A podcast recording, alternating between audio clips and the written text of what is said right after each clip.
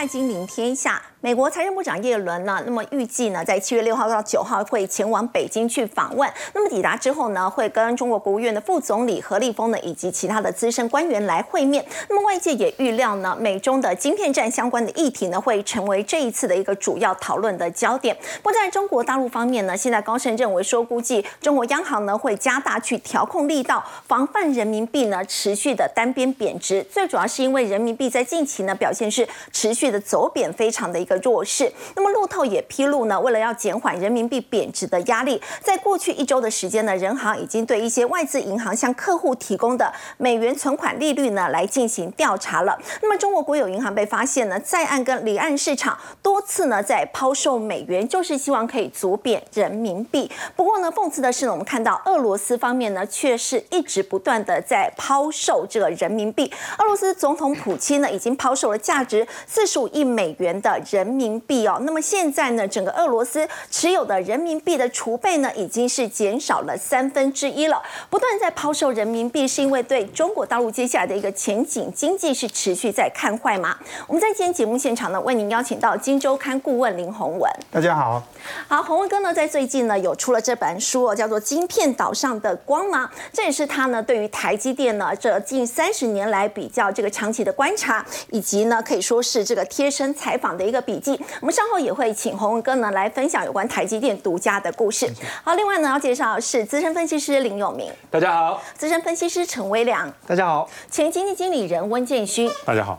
好，我们先请教有明哥。我们看到呢，现在呢，全球主动债券基金的龙头 Pinko 呢，他们提出了警告说，现在市场呢对于太过乐观的一个看法，包括他们认为说，欧美央行呢一方面有能力我可以来对抗通膨，一方面我又可以阻止经济发生衰退，这样的一个做法是不是太过乐观了？呃，对，但是我要先提一下，就是今年大家都处于人格分裂的一个状态，就是说我们每天都看到经济数据一天比一天恶化，可是却看到了指数跟股价一天一天都在涨，所以现在的一个情形变像古惑仔一样，过一天算一天，好，就不知道哪一天狼来了，是真正的狼来了，就那个终于那个经济数据变康了之后，然后股票要开始跌，但是事实上在做多的一个同时，这一些事实一直都没有消失，比如说像全球主动基债券基金的龙头这个 Pinko 的执行长艾达信这边就有提到，他说啊，大家现在都太乐观的看待了通膨，认为应该有机会去抵抗通膨，那事实上呢？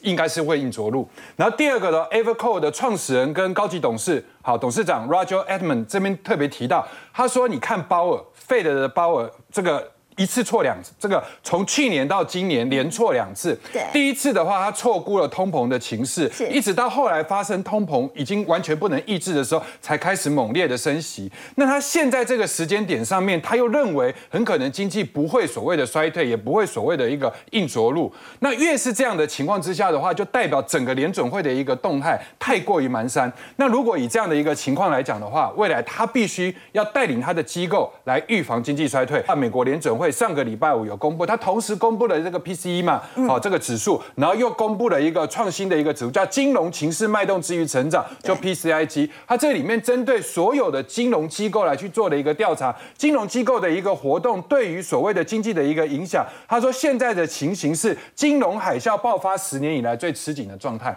所以这一块全部。都在跟各位来讲，经济衰退这件隐忧，并不会因为股票上涨之后而消失。对。然后第二个的话，我们这边特别提到联准会的鲍尔，好，最近有一个新梦业，就是巴拿马运河。当时二零二一年的时候，就是出现了运价高涨，所以才把通膨整个带上去。对。那现在巴拿马运河经过了长时间的干旱，水位已经下降了，然后货船又被限制，会不会造成新一波的一个通膨？就算没有造成运价的创新高狂飙，但是至少又把通膨给垫高，然后降不下来。然后另外呢，就是我们看到了上述的经济状况升息，再加上通膨，所以导致什么？导致很多手表卖不动。我们这边看的一个指数就是这个沙迪尔的一个五十指数，就是二手市场里面针对排名前五十的啊这个手表价格，然后呢来去做的一个指数。各位可以去看一下这个指数的一个状况。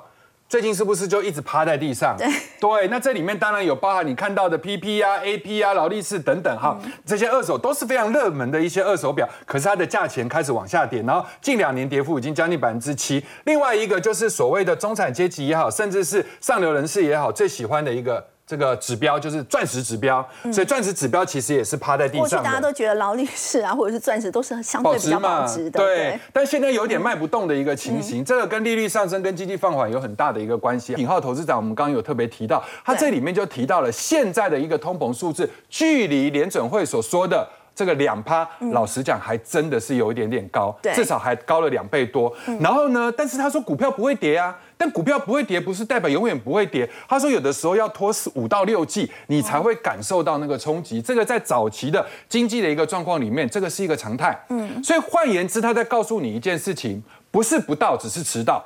哦，对，所以冲击一定有可能，maybe 递延五到六季。好，我们再来看一下刚刚说的 Roger Altman 里面特别提到，直利率倒挂的情形，现在没有一个人可以解释为什么自一九八零、一九八一以来最严重的状况，时间拖太长了，而且倒挂的一个幅度啊，在现在又创了今年的新高。美国另外有一个就是所谓的经济的晴雨值，那个晴雨表。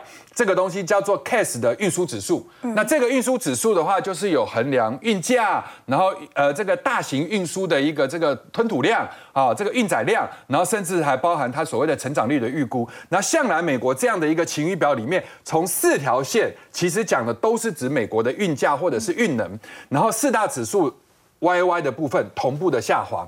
那之前是不是有出现第一次、第二次、第三次？这次是第四次嘛，对不对？好，我们来看面前面几个案例，包含像什么？这个是两千年的，这个是两千零八年的，其实后来都是衰退，只有这一次二零二零。零年的时候，因为疫情是猛爆性的，就突然性的，但那个时间点只有一两个月，所以它很快的就做 V 型反转。可是之前的这一段的状况，四条线都在往下降的，跟这次的状况很像，所以这就意味着通膨跟升息确实已经影响到商品的需求。那现在的美国很多的一个经济状况，是因为服务业在撑。对，所以服务业如果说未来有开始松动了，那那可能表现出来就是失业率的一个高升，从这个两三趴多到四趴多开始往上走，甚至到五趴的时候，那就意味着经济你真正看到已经开始啊，所谓不管是软的啊或者是硬的着陆。然后再来的话，我们来看一下这个奥特曼这边提到最严重的状况就是殖利率倒挂。那这里面采取的一个标准就是十年期去减两年期，哈，十年期照理说应该要比两年期高，但是呢现在的情形就是一直不断的在创低，对不对？好。好，那这是我们看一下时间点，这个第一次倒挂的时间点是在去年七月，对，所以距离现在今年现在已经七月了，已经将近快十二个月了，就是一年的时间。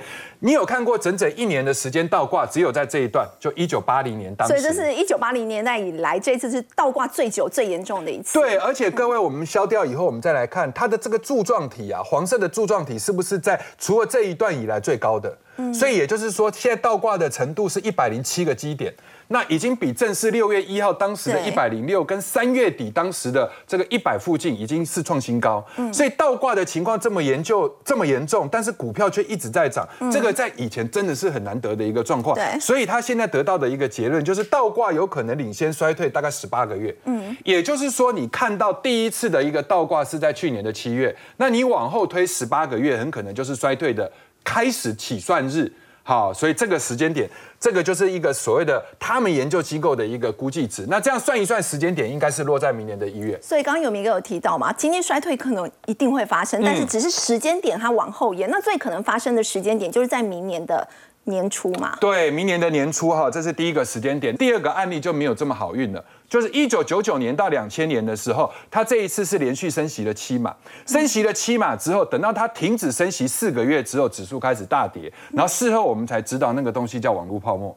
好，然后再来的话就是第三个案例，第三个案例就是两千零四年到两千零六年连续升息了十六码，对，等到停止升息之后，十二个月之后开始跌，但是跌了以后，跌了之后百足之虫死而不僵，跌完了之后又弹上去，再隔了三个月，十五个月之后就开始正式的大跌，最后我们终于知道有一个东西叫金融海啸。那这一次是第四次，那第四次是从二零二二年的三月开始升息，一直到二零二三年的现在的五月。好，假设连续升息了二十嘛，所以我们现在应该要这样怎么想呢？就是升息的结果没事，但是怕停止升息之后，我们就开始要起算所谓的真正的景气衰退。所以也就是说，第一个时间点哈，注意一下时间转折。以标普五百来讲，十一今年的十一月的时候，是从这一次反弹上来的十三个月，然后明年的一月份的时候，就是我们刚刚说的，直遇倒挂之后十八个月的起算，然后再来的话，就是明年的十一月。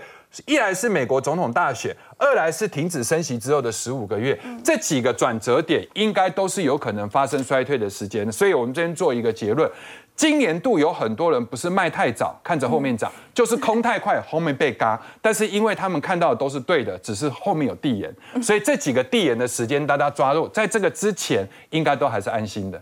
好，刚有明哥带我们看到呢，就是大家都预期说美国经济应该会衰退，但时间点呢，很可能不是出现在今年，有可能会出现在明年的一月之后。那么甚至呢，在美国总统大选呢，明年的十一月之后呢，很可能在停止升息后的第十五个月呢，这个经济呢表现就要特别来做留意了。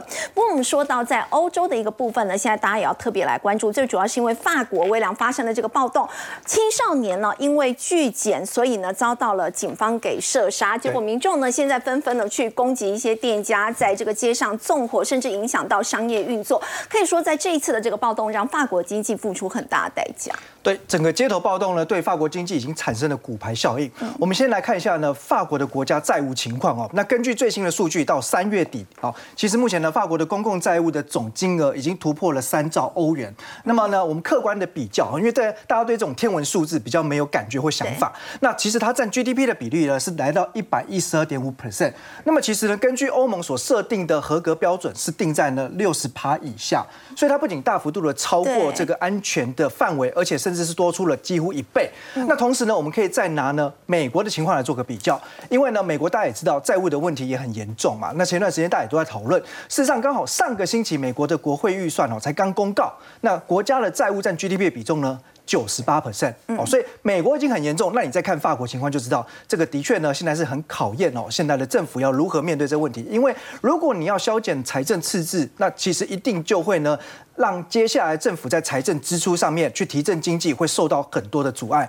那再来呢？最近的暴动事件，我想大家在新闻上面也都看到一些画面哦。那其实呢，现在估计哦，对于很多的像购物商场啦，因为被攻击啦，哦，甚至被抢劫啦，还有像银行啦，哦，这些其实一定会影响到哦整个民生消费的动能。那根据呢，因为呃，保险公司哦，马上去做了这个要理赔，所以做了一个统计。那出估呢，现在损害的金额已经突破一亿欧元，而且当然这个数字还会继续叠加上去。而且现在我其实民众一般来说啦，在这种呃外面这么。不不不安不安全的环境当中，大家尽量当然是能不出门就不出门。那除此之外，我们讲到骨牌效应哦，大家看，其实呢，最近本来在法国有一些呢，哎，受到关注的活动也陆续取消了哦，包含像一些演唱会啦，或者说文创集会活动，因为这些都是呢大型人潮一定会聚集的地方。那你人潮一聚集，就有可能呢被攻击或产生一些危险事件。那另外呢，呃，这个著名的 LV 集团，它旗下的 Celine 品牌，那原本呢正要举办这个所谓的男装。装时尚秀哦，那目前呢也当然就是先暂缓取消了。那我觉得其他的品牌业者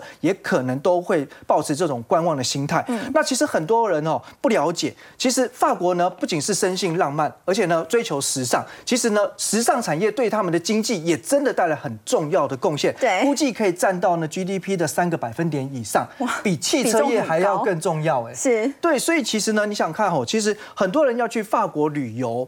就是为了去买精品，对，不只是去看一些呢所谓的风景名胜啦，就是因为是这个是所谓的时尚之都哦，大家是冲着这些时尚精品而去的，所以呢，这个一定也会影响到旅游业，因为呢，呃，旅游业对于法国的 GDP 就更重要了，是。它占整个法国的总就业人口。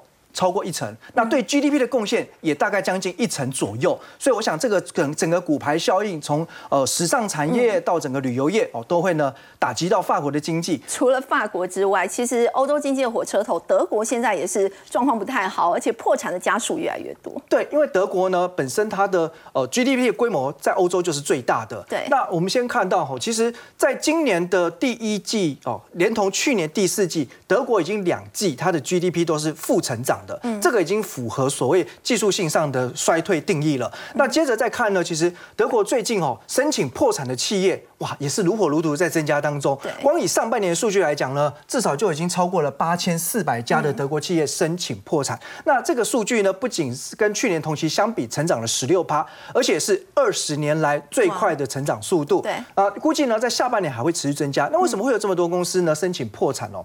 因为其实过去在经济平稳的时候，哎，很多企业呢它本身哦啊受到政府的补贴辅助哦，那所以没有太好的竞争力跟很啊弹性的应变管理措施，所以这一次的经济的打击之下呢，让很多企业有点像是就是哦这个当海水一退潮，就知道谁在裸泳哦，就是原形毕露了。那另外呢，还有就是呢，根据最新的德国经济研究所的数据来看哦，那在二零二二年去年呢，德国的外国直接投资简称 FDI，那其实呢流入的金额就是呢，呃外商的企业到德国来做投资哦，做直接的这个投资部分呢是一百零五亿欧元，这个是流入，但是呢流出的数据相当的惊人，竟然高达一千两百五十亿欧元，所以这两项呃这个抵抵减之后，你会发现哦，去年大举的流出的金额是有史以来单一年度最高的。那因为对德国其实现在的整个投资环境来说，真的也是不太受到外商的青睐。一来他们原本的企业税就非常高，二来呢，大家也发现说，其实德国政府长期以来这种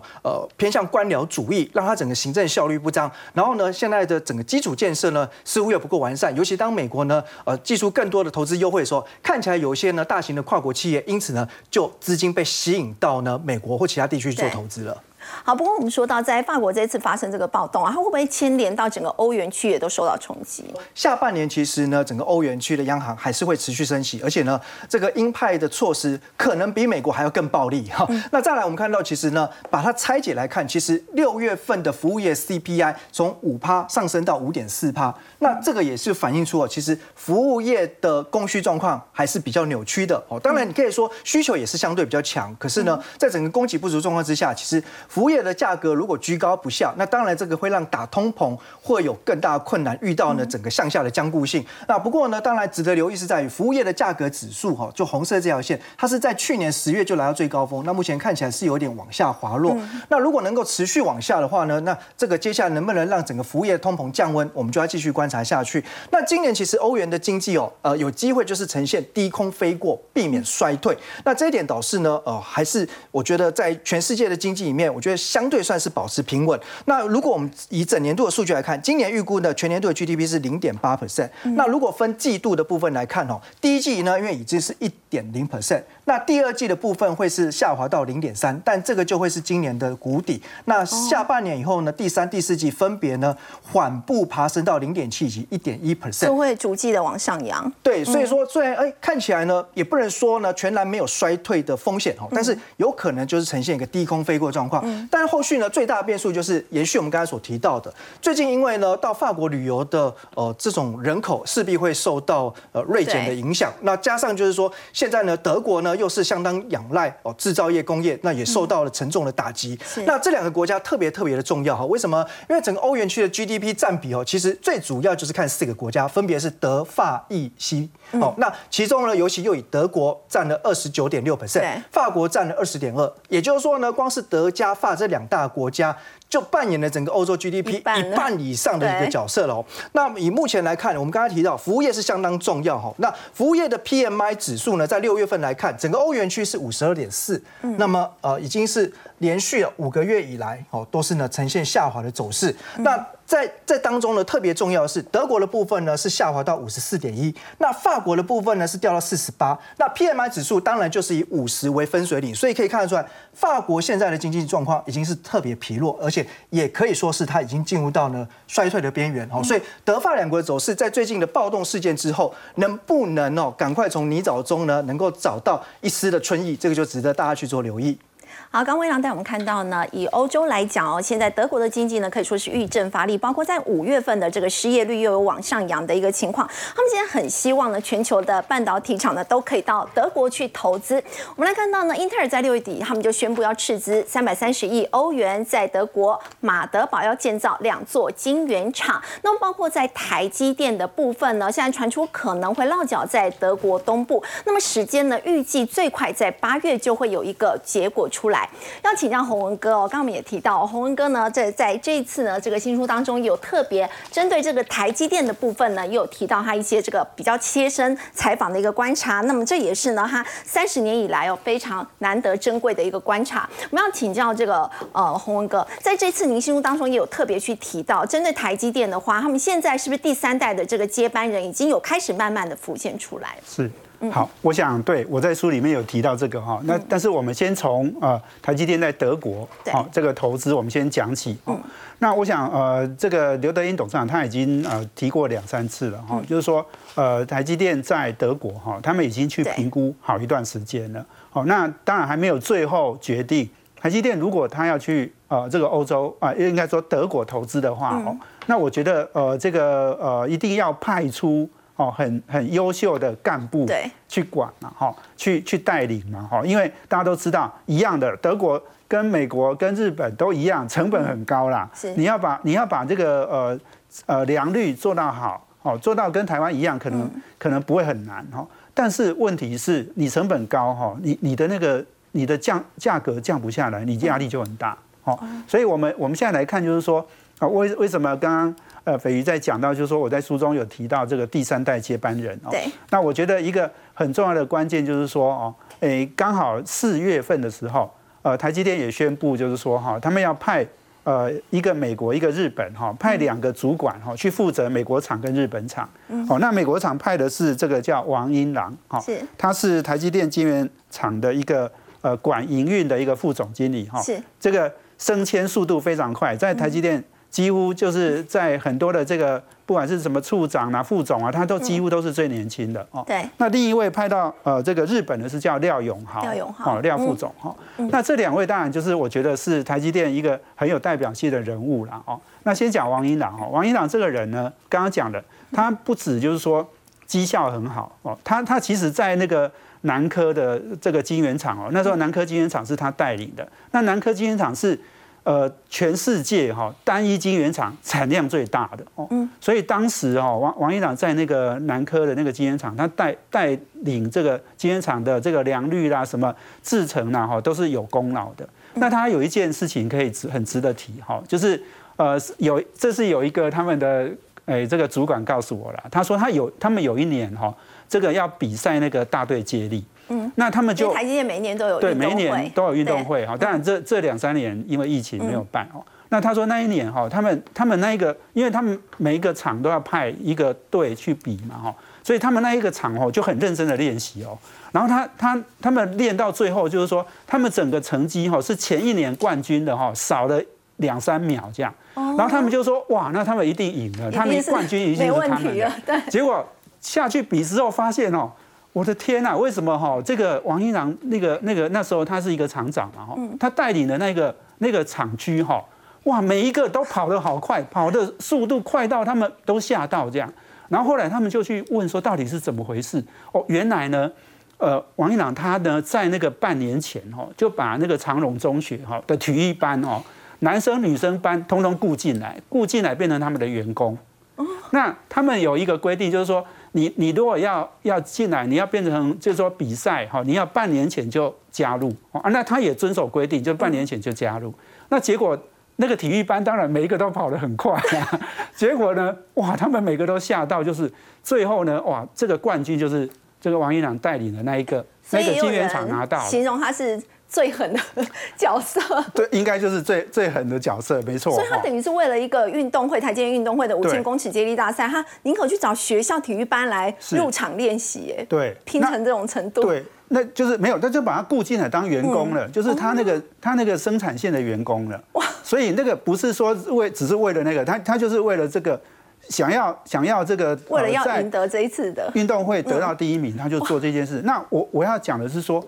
哎，他连运动会他都要争取第一的，所以他其他的事情就不用讲了。什么工厂很多的竞争嘛，良率啊、生产啊，你通通要，他都是要拿第一名的。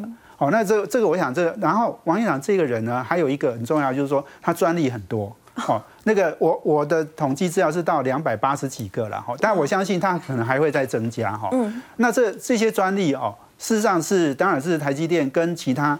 公司竞争一个很关键的，那事实上台积电在跟中芯在打官司，赢了两次嘛，哈，嗯那它的专利也有贡献，哦，就起了一个很关键的作用，对，所以我想这是王一郎，那另外一个叫廖永豪，感觉风格好像跟王一郎就不一样，哈，他就比较一个是比较温和，然后比较呃这个 nice 的人啊，哈，那他当然也有一个人跟我讲，就说哈，哎，他他当年就是说有有一个主管跟他讲说，哈啊，他都每天都加班到很晚，哎。哦，然后这个就是要要跟他有一点像是要跟他讲说他很认真这样。可是呢，这个我们这个廖廖副总呢就跟他说哈。哎啊！如果你都加班到十点，那你的你的工程师 下面的工程师不是十一点才能回去吗？这样这样怎么会好呢？你应该检讨你自己的工作效率才对啊！一般的主管，大家说听到员工工作到很晚，都说啊你好认真哦。结果他是认为说，哎，你 怎么会加班到那么晚？你 是效率太差。没错哈，所以我想这个呃，所以这个是我我觉得这两位哈都是台积电工程师里面哈很杰出的啦。但是我要更讲一个，就是说。哎，接班人哈，我们说第三代的接班哈，其实我有一点点观察了哈。当然这个不，他们都现在还都没有对外公布，也还没有正式呃这个揭露哈。但是我我为什么讲到第三代接班人哦？我我还看到一个就是说，今年三月啊，台湾半导体协会哈产业协会哈，它有一个新任的理事长上任。那这个理事长呢是台积电的一位侯永清哈侯资深副总哦来担任。那这个这个就非常有趣了哈，大家知道就是说 TSIA 哈是台湾半导体产业里面哈最高的一个呃产业协会。那过去的理事长呢，呃基本上哦台积电派出来非非常多位哈，那都是呢董事长或执行长，好像张张忠谋先生、蔡立行先生。刘德英、魏哲嘉，哎，都是总裁级或董事长级的哈。是。那结果这一次呢，哎，却是一个资深副总出来担任。嗯。好，那我我想这个从这里你可以你就可以知道，就是说，其实，在台积电内部哈，他们已经把这个侯永清先生呢，当做是一个很重要的，很可能是接班的人选，而且是第三代。好，我们说张董事长是第一代嘛，刘德英、为这家第二代，那第三代呢，应该是侯永清，很可能会是其中一个。但是侯永清他因为他是设计出身的，哦，他他他当年也有功劳哈。二零一六年哦，苹果呢把订单从三星整个挪到台积电去生产哦，是。他是有贡献的，因为在那他带了一一组团队到苹果哈，呃，待了两年哈，然后为了苹果的订单，他整整进驻苹果两年的，一年多到两年哈，然后呢想办法呢，因为因为你要设计哈，你的设计要符合你的晶圆厂的生产哦，这中间。有很多的呃东西是要去做调整的，哦，或者是你要去跟苹果呢去做呃合作的哈。那这个是他，我想他是有功的哈。那我想就是说，因为他是设计出身，那过去台积电的执行长哦，或者是总裁等级的这些人哦，基本上都是营运出身的，哦，所以营运就是工厂里面，大家知道台积电就是最重要的是制造嘛。那工厂的营运、工厂的管理当然是那个核心哦。所以就是说，如果侯侯永清先。担任了这个接下来哈会担任这第三代的呃这个接班人的时候呢，那我相信呢，他们一定会再补一个哦，或者是补两个，我们不知道哈，也许。因为我我相信不会是一个人接班呐。对，因为在过去这个张忠谋就交棒给刘德英跟魏哲嘉，那以后也有可能会采这样集体领导或多人的。对，一定我相信也是两个或甚至更多这样哈。嗯。所以他们很可能也会补一个营运方面的这些人才。所以我刚刚讲的哈，不管是王英郎啦，或是呃廖永豪啦，甚至我想他们他们里面营运的还有好多哈。我也有人跟我讲张忠生哈，也有一个。副总哦，那就好几位呢。我相信接下来呢都会是有接班的可能哦。那我我觉得这个。给给大家一个观察了哈，晶片岛上的光芒哈，我写了很多这个台积电相关的内幕这样。啊，刚刚洪文哥带我们看到呢，这个台积电在第三代的接班人似乎已经是慢慢的浮出台面了。当然，大家对台积电非常的关注，它不仅是台湾的护国神山，那么在台股当中呢，它也是这个拳王，占的权重是最高的。台股呢，在今年上半年呢，强涨了将近百分之二十，光是台积电它上半年的涨幅就领先大盘了，涨了二十八点四。还要请教建讯，我们说台。我在今年上半年的表现其实也相非常的一个亮眼，是全球第四强。那么在今年上半年，我们看到很多其实领涨的族群，包括像是 AI，包括像是新能源这些的电子股所带动。那么现在已经进入到下半年了，还是会维持这样的一个态势吗？好，我们刚刚看完了晶片岛上的光芒之后，我们再来看台股的光芒。台股的光芒呢，非常的亮。嗯，今天礼拜一啊，是下半年度。这个交易的第一个交易日涨了一百六十八点，非常的吉利。但是我们先 review 一下上半年怎么样呢？非常的棒，台股上半年涨了快两成，对，名列第四名。嗯，好，全球仅次于费城半导体跟纳斯达克还有日经。嗯，好，日经是因为很多的景气复苏钱进去，那 AI 造就了这个费城半导体跟纳斯达克，那当然也就造造就了台股。嗯，好，那 OTC 的部分也涨了百分之二十四，所以台股上半年来讲，成绩单可以说是非常的亮眼。嗯，除了台股的投资人觉得还不错之外，买基金的投资人其实感觉也很棒。嗯，你知道吗？今年超过报酬率，光是上半年超过百分之五十的台股主动型基金，对，有非常多档，我们罗列了前六名。好，第一名的日盛新台商基金，今年以来的投报率有百分之六十三。哦，那再来其他的前五名，最少要有百分之五十六才能够挤进前六强。哇！然后我帮大家进去翻了一下，他们到底买了什么股票？啊，我们根据公开的这个说明书跟他们揭露的资讯来看，嗯。买 AI 比重越多的，就绩效越好。哦，然后绩效比较差的，就是你压的比较少。所以上半年比较少的绩效要差一点。对，所以上半年 台股基金的报酬率密码叫做 AI。是。好，好，那我们再来看一下，如果是以个股来讲的话，前五名这个标股的故事，第一名叫做华孚，它光是上半年涨幅涨了百分之三百四十八。超厉害的吧？对，它是做铝镁合金，它因为有搭到了新能源车轻量化的一个故事题材。根据凯基对它的研究，今年大概赚五块，明年大概赚八块，今年涨了三倍。第二名叫做亚航，今年涨了百分之两百六十二。对，哦，它是做飞机的零件啦，还有整机的一个维修，所以它是军工概念股。好，那第三名的必应，你不觉得它的？公司名字取的有求必应，对，有求必应的那个必应，也很特别，它是演唱会概念。Actually，它是五月天概念股。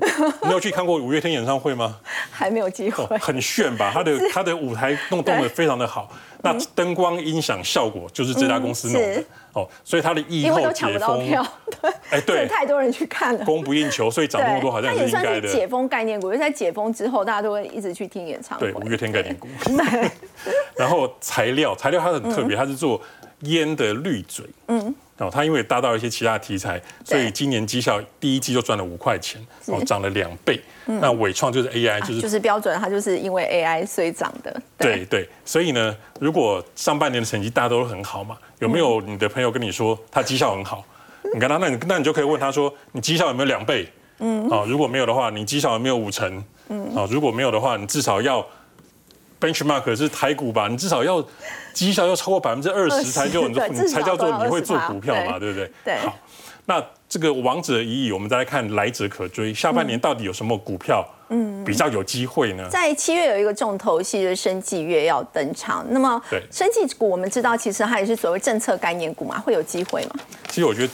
今天的生计虽然拉回休息，那是因为 AI 太强了。嗯，好，但是 AI 如果一旦休息的时候，这种非电、传产生计就有机会接棒来演出。嗯，好，七月二十六号的一个亚洲生计大展，它有七百五十家的厂商，三千个摊摊位，另外还有三十场的一个国际的论坛。办的活动可以算是蛮大的，嗯，好，那新药里面大概分两个族群，一个是 CDMO，就是委托设计，对，啊，比较看本益比，比较看 EPS 的，好，另外一种是新药，啊，新药股就是我的研发多少药，拿到多少药证，啊，这个是比较是看我的研发的领域跟研发的实力，嗯，所以报纸有特别罗列了十档 CDMO 的概念股，好，就是等于是这一次相关的来做一个观察的指标，但是其实。大家业内更讨论的一一件事情是，生技月有没有带动机会嘎空这件事情？嘎空？对，你可能会觉得生技股不是很多都不能资券吗？怎么能够嘎空呢？Actually，我们来看一下，很多是借券卖出。哦，哦，就是法人或自然人透过现在比较先进的这个交易平台，我可以借券。嗯，它不是融券，它叫借券。借券。对。嗯。现在借券最多的是北京新药业，它是。做新药概念，它的股本也才四十三亿，所以它现在借券卖有十分之一个股本被借券卖出，啊，所以可它的卖压其实还蛮沉重。那再来是国光生，你有没有打过那个流感疫苗？我小朋友打过那个肠病毒，很多都是他们家做的。哦，他的借券也有大概八千张。是。哦，第三名的耀华药，耀华药这个声名大噪，就是因为张钧甯女药王，嗯，好，非常的知名。那耀华药的创办人之一也。是 FDA 的这个有做过新药审查委员，哦，那他现在借券的余额大概有五千多张，哦，最近有一些包括他的他的药被升平，然后还有一些中南美洲的授权的题材，嗯，他也是生技股里面的全王，因为他全值最大。很特别的是，居然没想到生技股的药王也在高空概念股里面，你知道吗？所以宝瑞的话，它的借券买出，很多人也是看空它吗？宝瑞现在从五百多块涨到八百多块，对，借券卖出居然有两千多张，虽然张数感觉没有很多，但是因为它一张很贵啊，所以它的借券这样的金额大概有十六到十七亿元。所以如果嘎空概念你要看金额的话，北京新药业跟耀华药还有宝瑞金额都是十几亿到三十几亿之间。嗯，好，那如果你要看政府有投资的话，国光生跟耀华药政府都有投资，所以如果未来 AI 休息，升级股接棒。那高空股有机会出来的话，这些可以给大家做一个参考。被解决卖出这些个股都有机会演出高空行情。有机会的。嗯，好，我们先休息一下，稍后要来看到在台湾有一家这个公司呢是隐形冠军，它的毛利率呢甚至可以直追台积电。先休息一下，稍后来了解。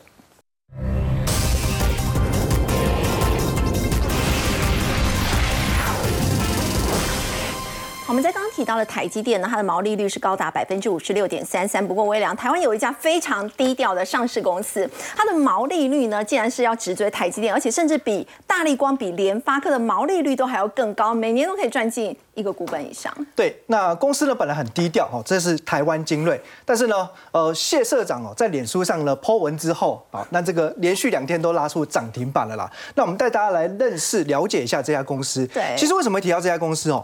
到台中去，大家有住过一家饭店，叫日月千禧，在七期从化区的正中心啊。那其实呢，这一家饭店呢，就是台湾精锐百分之百的转投资。好，那事实上呢，我们可以看到，哦，台湾精锐董事长张崇新，那其实呢，你可以看得出他呃的外观哦，大概就可以看出是一个老实，然后呢，很肯打拼的一个企业家。哦，那其实他自己在受访时候就提到说，说他们公司哦，就像是一个在山沟里的美女。山沟里的美女，那表示什么？公司的经营绩效真的很棒，只是大家不认识它，因为太低调。因为很低调，在山沟里。对，有多棒呢？刚才讲到嘛，毛利率五十四点六一 percent。其实这是一家传统产业做工具机的。做机械手臂的零组件，一般我们说工具机的毛利率大概二十抓两成上下，两成就了不起了。对，所以它要比较的不是其他工具机同业，我们拿它跟谁比呢？其实真的是有点过分了。跟高科技比，大力光毛利四十九趴，联发科 IC 设计四十八趴，都输它。你看它毛利有多高哈？那而且去年的 EPS 已经超过十四块钱，大概这几年它都是超过一个股本。对，哦，所以我想呢，这家当然低调朴实的公司哦。它的本质真的不错哦，值得大家去追踪看看。不过我们说，你刚刚提到这个老板嘛，张崇新，他其实是高工学历，而且是这个黑手老板出身的。他到底是怎么样去做到，竟然可以成为这个国际大厂，变成是台湾的隐形冠军？哦，老板就白手起家，对，二十五岁哦，其实他就拿着不到百万的资本就创业了。哦，那创业初期呢，就锁定机械手臂。那刚开始生意也真的不错，哎，慢慢累积一些订单啊，那加上资本额小，比较没有压力，哎，随着订单的增加哦，它的当然生产规模也要扩增，所以它几乎是以一年就搬迁一次工厂的方式，一直去做扩产，然后直到它的年营收规模突破亿元之后，那么就正式落脚在中科。好，那到了他第二个阶段之后，他发现呢，诶，如果你要呢。哦，在这个产业当中，要能够持续做大，然后供应链稳定，一定要克服一个问题。因为当时哈，我们整个工具机产业，包含了机械手臂里面的关键零组件，都是握在呢德国大厂、日本大厂手上。其实台湾很难去跟德日竞争。对，那他自己在生产问这个过程当中，就发现这里面呢，比如说一个关键零组件减速机。常常呢，他的德国供应商呢跟他说两个月后交货，就一拖拖四个月，甚至拖六个月，一拖再拖，交货期很不稳定，甚至呢时间到了还是无法如期交货，也不会事先先讲，那导致呢常常也会影响到他对客户的出货，所以呢他就决定呢要往上游整合，自己来跳入减速机生产，哦，决定呢跟呃德国、日本呢一较高下，所以呢在二零零七年的时候，他做了一个大胆决定，那时候公司的营收规模大概是六亿元。对，可是呢，他却规划了两亿元的预预算要投入研发减速机，这相当于占了年营收规模三分之一。我们讲一般一个高研发支出的公司哦，可能是五到十个百分点的营收规模，他投入了大概三分之一，哦，就拼了啦，就没有回头路，因为他说哦，当初是白手起家从零开始，了不起输了就是回到零，对，然后呢，没想到到最后呢。他却投入六亿元搞了五年，每年都在赔。投入六亿，那全整个营收都投入。对，发现这个研发的技术含量真的很高。后来怎么办呢？哎，土法炼钢，买外国的产品来拆解之后呢，慢慢从一个一个细节去啊找出它的生产的诀窍。美港，然后呢，当然也要呢，哦，投入资本支出，然后找最好的技术人才，所以这样子呢，终于能够让产品呢生产出来了。嗯，可是呢，问题还没解决。第二个难关是卖不出去，因为呢，他们有以自有品牌 Made in 台湾来讲，其实当时整个呃工具机产业链。大家都有长期合作的国外大大厂，像刚才讲的德国或日本的企业，所以呢，大家其实不敢轻易去换哦这个供应链，所以呢，他就想哦，要怎么样切入这个客户的痛点，就以自身的经验，当客户呢如果呃碰到呃一样德国的供应商没办法如期交货的时候，他就可以赶快准备东西来卖，那怎么办呢？所以他做了一个超级大胆决定，他决定呢。哦，从他的产业经验里面找找出三种减速机的类型，先大量生产，都还没有订单进来之前，他就已经决定这样会有很多库存啊。自己先大量生产，然后把库存放到仓库，然后就等呢，等潜在客户如果没办法呢拿到足够的供应链来源的时候，他就可以赶快趁机出货给客户。然后呢，德国商可能要让人家等两个月，他三天就可以搞定。用这个方式，哦，所以其实真的是他的眼光跟他的胆识，我觉得都具备。一般人大家都不愿意去背库存。对，那目前来讲，已经在全世界哈，哦，从德日手中陆续的抢攻到市占率，那估计呢，在全球现在市占率已经达到一成以上，而且还有持续成长规模。那我觉得这家公司呢，当然，呃，它的经营体质是非常优，不过哈，平常日均量比较小，所以大家呢，在如果呃在追踪或操作上面要考虑流动性的风险。好，我们先休息一下，要稍后来关心的是呢，美台大选呢现在已经倒数计时，那么现在进入了下半年哦，有一些政策概念股当中，是不是还有这个位阶低、基期比较低的这个族群可以留意呢？我们先休息一下，稍后回来。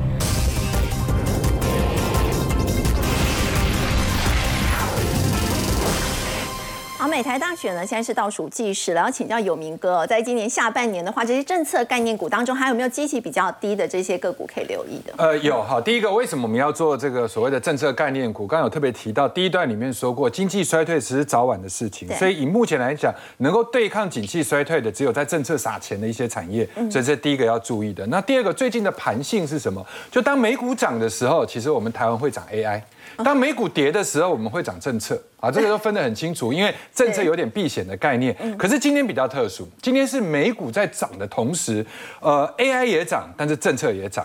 所以这件事情就变成说，哎，会不会是因为有新的下半年度开始，有一批人开始重新认养一些股票？那很可能就是他们先买上了去之后，逼着投信未来去加码。我觉得这一点是大家可以去思考。那当然有四个很重要的方向，配合最近的一个事件部哈。第一个，美国高速网络的宽频基建，这个我想六月二十六号的时候，拜登就公布四百二十亿的美金。那今天这个族群出现涨停板的加速，比 AI 还要多。对，所以这件事情就是大家可以要开始留意了，因为他们很多都是筹码比较低基期，所谓筹码低基期的意思就是不是位置很低，是投信没有什么用。啊，所以这些法人没有持有的一个股票。那呃，第二个是这个生计的一个部分，刚刚建勋有讲过了。那它的时间点是七月二十七到七月三十。然后第三个的话就是碳交所，对。那碳交所大家认为说，哎，七月底八月初成立的时候，那是不是就代表它可以 work 了？其实没有，因为你只要你你刚成立嘛，所以你只有到第四季的时候去买碳权，因为你相关的执法也没有出来，你碳咨询什么也都没有出来。那最快的话，第四季可以去国外买碳权，然后目标。定在明年可以做所谓的企业碳权交易，但重点来喽，今天也在涨，所以这件事情还没有发生的，有人提早做准备，然后再来的话就是氢能，好，政府定定今年是氢能元年，嗯，那我们这边要做加氢站，然后未来要拼这个最快的话，大概加氢站的一个管理规则，第三季会出来，年底会有第一个加氢站，啊，这个所谓的加氢站出来，那言下之意是什么？就是你台湾现在举目无亲。就是也没有加氢站，也没有什么轻车，也顶多就是一个呃 sample 的一个这个所谓氢能巴士。可是问题是韩国，韩国整个已经变成一个氢能大国，赢了日本了，对不对？所以韩国是亲上加亲，我们是举目无亲。好，那现在回头我们来去看这四个产业里面，我们一一的来去抓今天有动的一些，我觉得可能在相对上大家可以留意的一个标的。第一个部分的话，在这个所谓的网通股里面，那各位如果用日线来看三零二五的新通，会觉得它好像已经涨很多。但是如果你用周线、用环全的周线来看的话，其实它刚刚才过高。那这个情形的话，我们把它比喻成这个就是在九十块的广达。的意思，但只是广达股本比较大了，这个呃股本比较小哈。那美国宽明建设除了呃你看到的宽频以外，会带动全球的电网、NCE 设备跟治安。那第二个生技这边的话，刚刚建军兄已经特别提到了一些可能未来会嘎空的标的。对。那我们这边来提到一个，就是最近其实还有在流行再生疗法。嗯。那再生疗法里面的话，其实国内的代表就是一七八四的一个训练。那第三个部分，我们刚刚说过，碳权明明还没有马上可以 work。对。可是你去看整个华指的一个这个所谓的领先性跟它的一个姿态相当相当的高，最重要是投信低持股。那接下来我们再来去看一个，就是台湾首座的嘉兴站。当然你也可以去说哈，因为以目前来讲，今天高利又涨停，那高利已经快接近四百了嘛？对，如果印象没记错的话，那它是不是会把整个供应链带上去？六幺八的康舒是不是最近也有快过高？重点是七月份的营收会加入了 A B B 之后，就瑞典大厂之后，开始整年度的营收会成长五成，走高利跟华孚的模式，就是他们。的营收就开始会月月增，这些都是低基期的政策股，而且都是投信比较低持股的一些个股。没错。好，我们先休息一下，稍后来关注的是半导体在第三季是不是已经确定旺季不旺呢？包括日月光的部分呢，现在被两家外资呢相继的调降平等。先休息一下，稍后回来。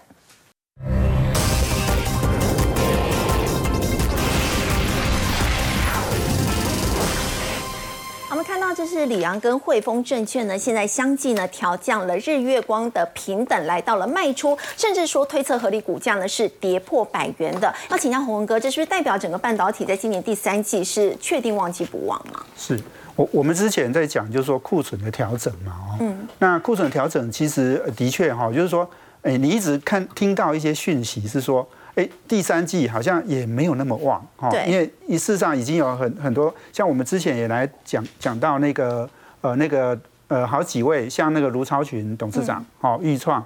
然后好几位他们都提到这个事情。哦，但但是他们比较确定的说明年会不错嘛，哦，所以就是说下半年现在呃旺季不旺，第三季的这个情况看起来哈，日月光已经跟你讲了，就是现在的情况是这样。哦，所以外资这样子在调降嘛，哦，那所以就是说景气在今年半导体的这个景气在今年呢，我想是的确是还是在一个调整阶段啊。不过我觉得这里面有一个更重要的讯号，就是说哈，事实上你如果说下半年要好，那我觉得很可能哦，是跟 AI 有关的才会好哦。所以你你看，就是说，像比如说 AI 的晶片，哦，对，台积电会很好，联电跟立积电，哦，世界先进就不会好嘛。因为要有吃到 AI 题材的半导体，订单都是给台积电啊。你从你从辉达、超伟，哦，等等，这些都是给台积电的。哦，那一样的，日月光，它基本上它封测里面，它它是做这个封测哈，它那个高阶的，事实上台积电也自己吃掉了。哦，过去这个台积电也不做这个，但是现在它这个封测，它也把生意拿走了。嗯，所以那个日月光看起来啊，我想如果你在这种比较成熟的制程里面，我想日月光可能它就没有办法哦有这么明显的获益了啊。就是我们讲的 AI 的话，哦，那像最近那个诶外资也调降联咏，那联咏的情况，它的题材也一样啊，它是。它是跟这个面板或者是手机相关的这些